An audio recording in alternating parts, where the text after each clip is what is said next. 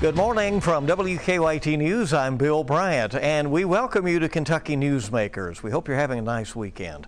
Later, Dr. Aaron Thompson, who oversees Kentucky's colleges and universities, on things getting back to normal on those campuses and how higher education can play a key role in getting the economy and workplaces back on track. That's in just a bit. But first, billions of dollars in relief funds are coming to Kentucky. Some of it is going straight to local governments but there are tight strings attached and tough rules about how it can be spent.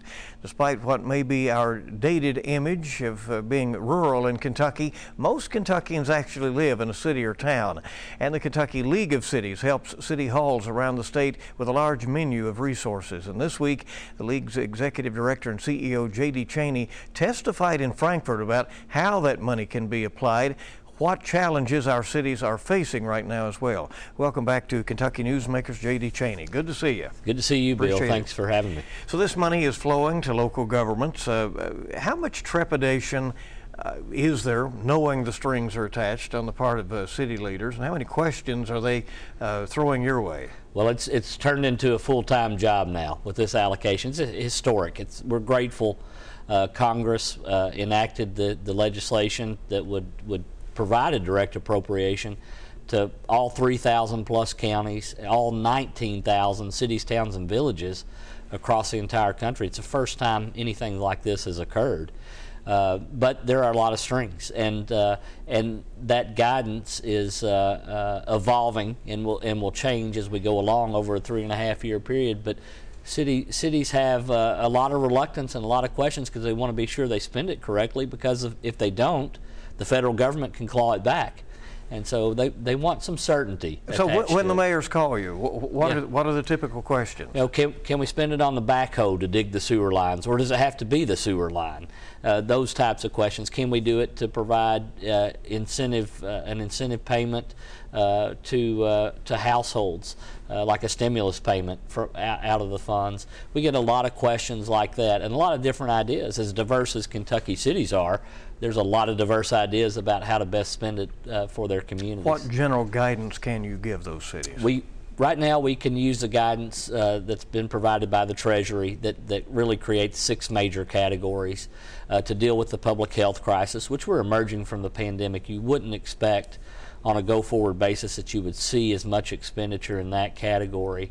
The, probably the most important one of the six major categories is a revenue replacement. Uh, they can do a calculation if they if they've lost revenue. It's presumed that any reduction in revenue uh, that they experience over the next three or four years is going to be as a result of the pandemic, and they can capture that and apply that directly to governmental services uh, directly, and and then you don't have as many strings attached to it. And then the the water, sewer, uh, and broadband infrastructure uh, categories will, will probably be heavily heavily utilized. Is that because of the, the more direct tie to health and safety and and the way we had to work our way through this uh, pandemic? That's right, and, and, most of those categories really tie to the mitigation of the effects of COVID, or or showing that there's been uh, personnel expense or uh, resources dedicated to, to dealing with the public health emergency, whereas the water, sewer, and broadband provisions don't have necessarily a tie, a tie to the, the pandemic directly. So if a mayor calls and says, we're thinking about a new ballpark uh, yeah. or this or that, probably not, right? Probably not. I mean, it's going to have to tie directly to tourism, uh, the, the ballpark itself is going to have to relate to something to do with, with tourism, which took a big hit. I mean, Louisville wanted pandemic. to put, uh, I think, five or six million dollars into advertising for tourism. Is that going to be uh, allowable? Tourism is one of is one of the areas where it is permissible. Uh, the the guidance from the United States Department of Treasury spends an extensive amount of time talking about the impact of the pandemic on the hospitality and, tour, and tourism industry. Just in Kentucky, we had a 71% decrease in the state's receipts on hospitality taxes. Likewise, the transient room tax. Likewise, that was experienced with local mm-hmm. jurisdictions and local tourism uh, commissions that advance their state.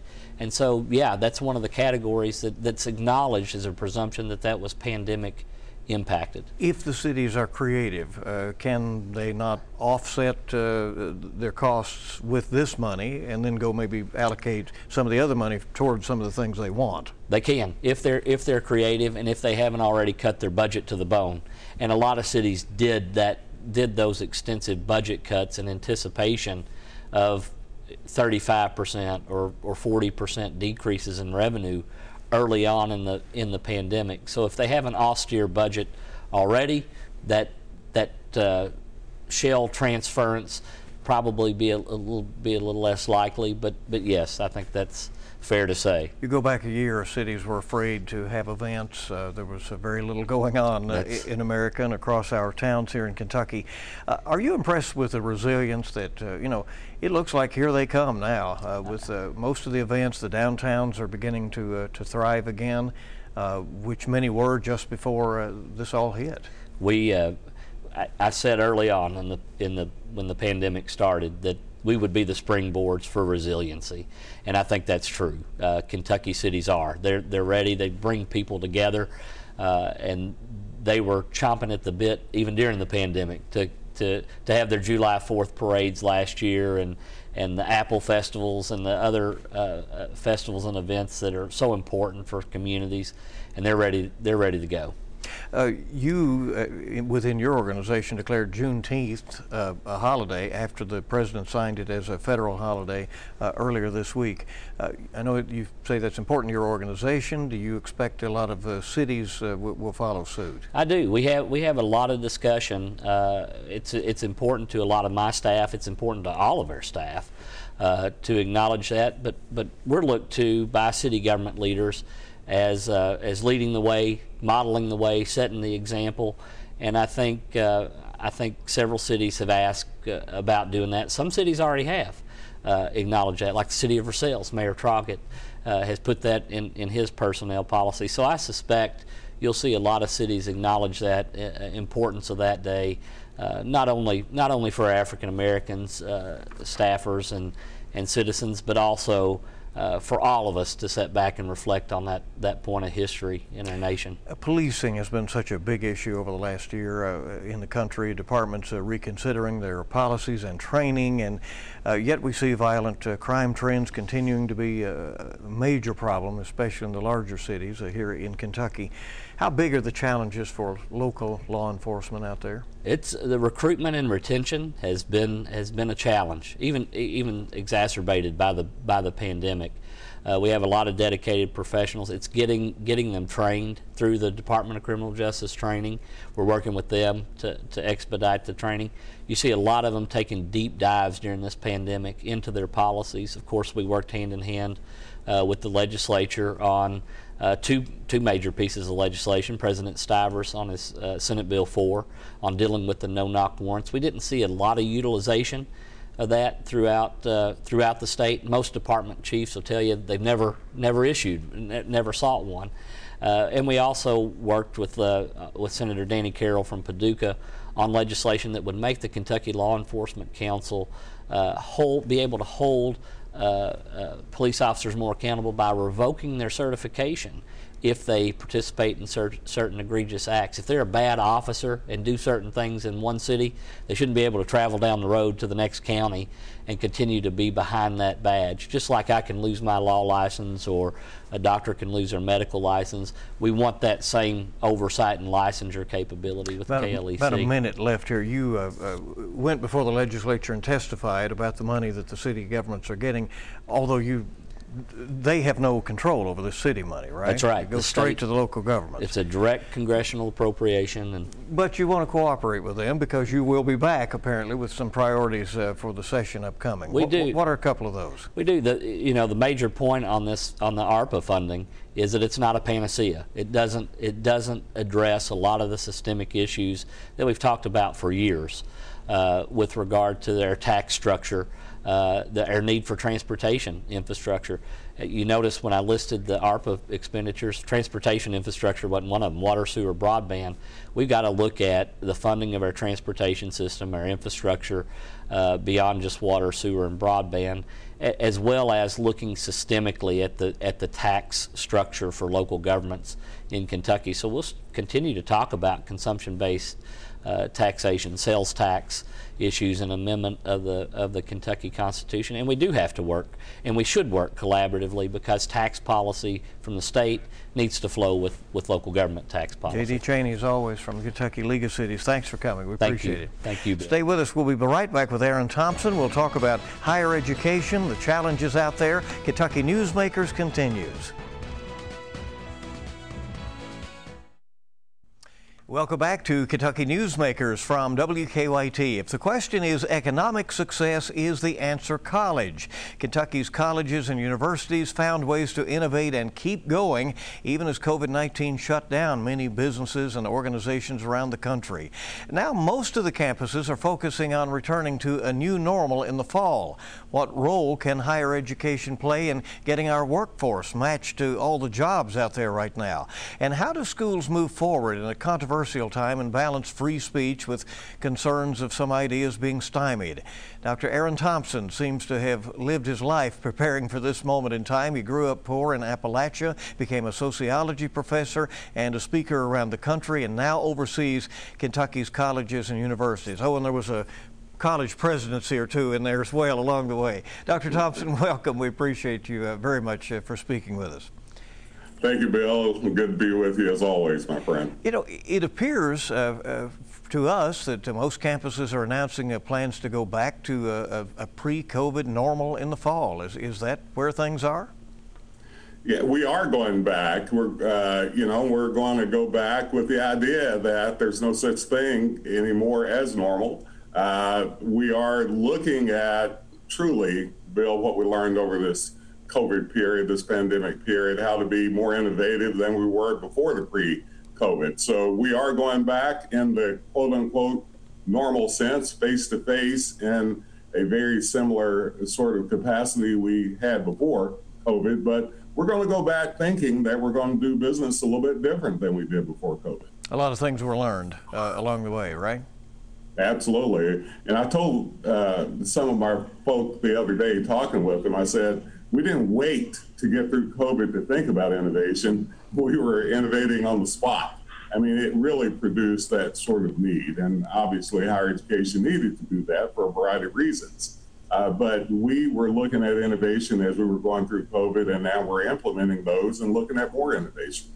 Most of our uh, colleges and universities uh, are opting not to require COVID vaccinations, but are apparently going to strongly recommend them. Do you expect uh, that will be the stance uh, as, as we approach the, the opening of the school year?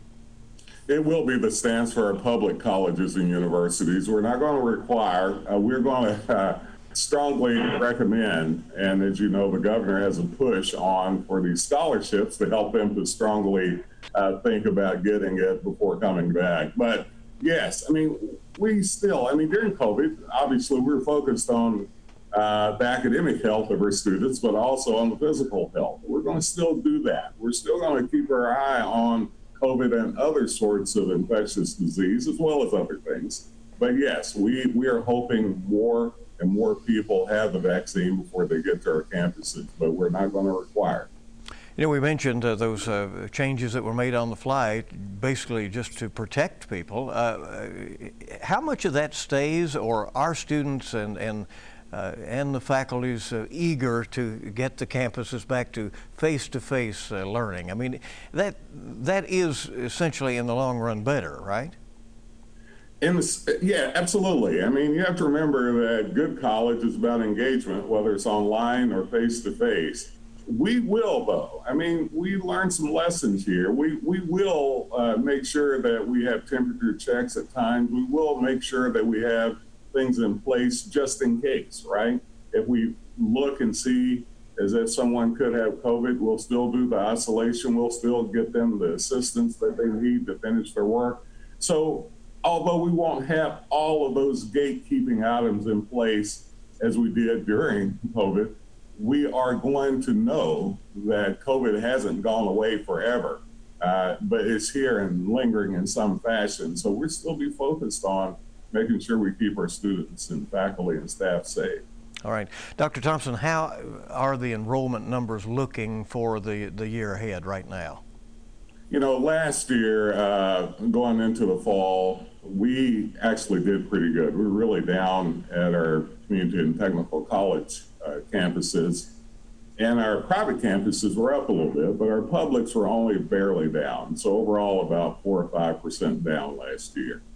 Uh, we looked as if we were going to be really down coming in this year. FAFSA applications are down still about 11%, but they were down up close to 30%. And so we worked really hard because that's an indicator whether many of our students who need aid to go to college, whether or not they're thinking about going to college. We're, we're looking down. We don't know exactly how much. The FAFSA application saying 11%, but there's also a lot of people still waiting uh, just to see exactly if they feel safe enough to come back to campus. Mm-hmm. We're, we're saying, yes, we kept you safe last year. We surely will this year. Well, so uh, it's, it's looking a little down, but we're hoping to catch up. Uh, you, you, know, academics at, at, every level have been uh, disrupted so much. Uh, do you have concerns about uh, some students, you know, having their plans, their, their, their life goals sort of disrupted by COVID? Are the campuses uh, going to be on track to provide the kind of uh, emotional support and in some cases catch up uh, that some of these students may need going forward? Uh, the answer is yes to the latter part, and I'll give you a little more detail in a second. You know, what I'm afraid of is in Kentucky, we had about a 50.5 college going rate from those graduating from high school before COVID. That is really going to affect exactly how we build our workforce. So I'm worried about that's going to be even lower this year. So there are many people not fully making plans to go to one of our community and technical colleges or four-year campuses before this will affect. I will tell you though, we really beefed up our mental health, our emotional health, and our academic assistance during COVID, and we are going to double down on that this fall. So we'll be even more prepared in all those areas than we were before. KCTCS announced a no tuition increase for next year. Uh. Uh, college affordability, obviously a very hot topic right now. Uh, there are uh, all kinds of proposals uh, uh, to bring it down, but I know that you at the the council are really trying to sit on these these tuition rates, right? We are. As you all remember, Bill, when I came into this office, one of my big four items was affordability many of our students and parents and families feel is that they can afford to go to college. Many can't afford to go to college or finish. And I will tell you, I'm happy to say that most of our campuses now have a promise program, a last dollar in. But we also decided that we're going to keep tuition low. So for the last many years I've been in this position, it's been historic low tuitions every year. So for the next two years, uh, another two, uh, historic low, uh, about an average of 1.5% per year, which is way below the 2.5% inflation rate.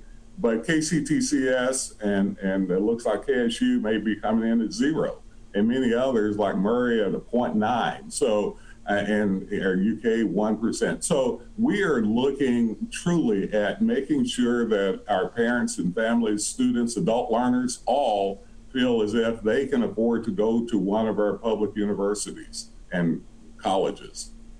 The state has a, a, a surplus that uh, you know looks to be it's going to be north of a half a billion dollars, and if things stay on track, that could happen again next year.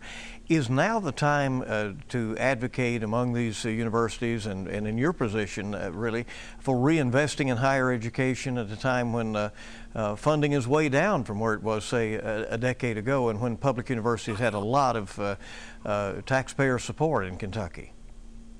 Well, it was time a long time ago, by the way, but I do, I want to appreciate the governor and the legislature for giving us a budget increase this year, first time in 13 years. And, and we are celebrating that. It was a 2% that went to our performance funding pot, as well as helping with some of our campuses with the pension.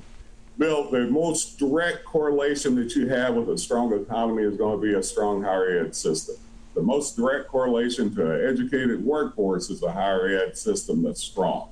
So this is a strategic investment. If you look at the people that were on unemployment during COVID, around 90% or so did not have a high ed, higher ed credential. The argument is that this has to be an ongoing, sustainable investment in our state and in our people. This is not just something that you fund like you do everything else. This is truly an item that gets you about a 60% return on investment and goes to the sustainable economy that we argue that we have to have to actually move this poverty rate to a place where we can manage it for the long time. Uh, yes, uh, my hope is that this is the beginning of an ongoing, sustainable way of thinking about ed as that investment for the state. You mentioned uh, workforce. Uh, you know, we see the attempts to hire out there right now. Are colleges and universities uh, uh doing a good job of matching the degrees and programs that they are offering uh, to the jobs that may be available out there?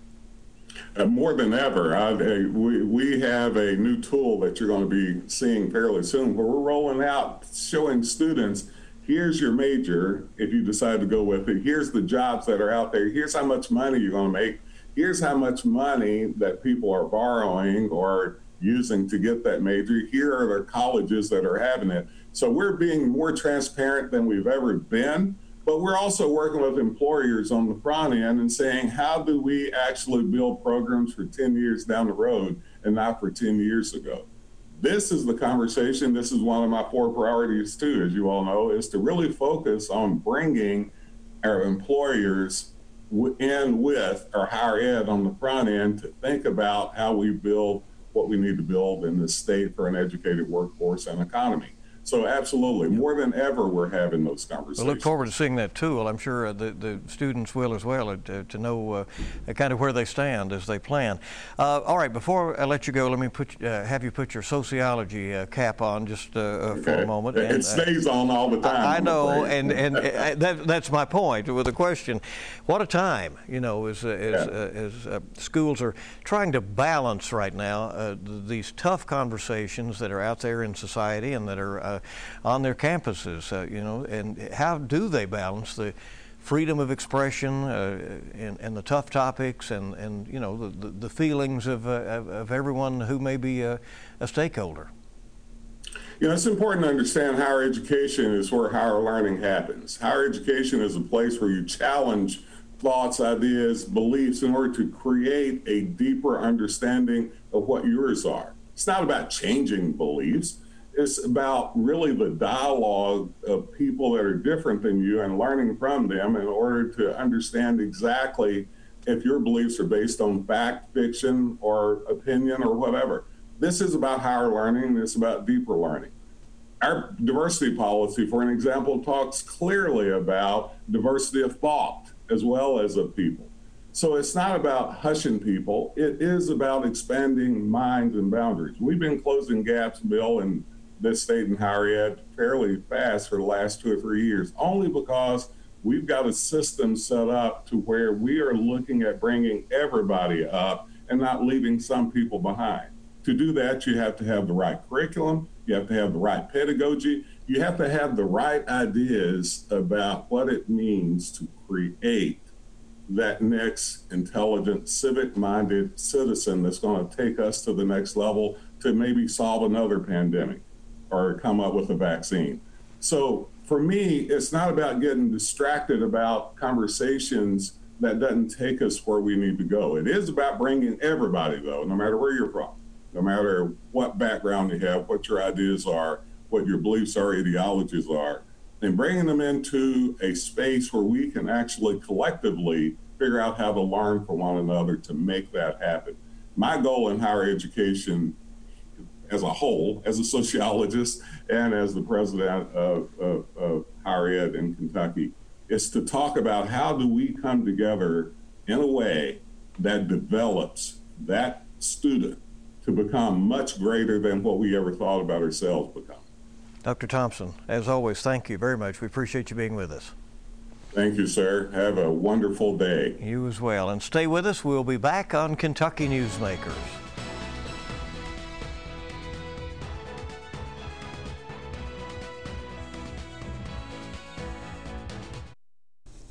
Welcome back to Kentucky Newsmakers. As you know, there were some important rulings this week, and in the next few weeks, the U.S. Supreme Court is set to rule on more than 20 pending cases.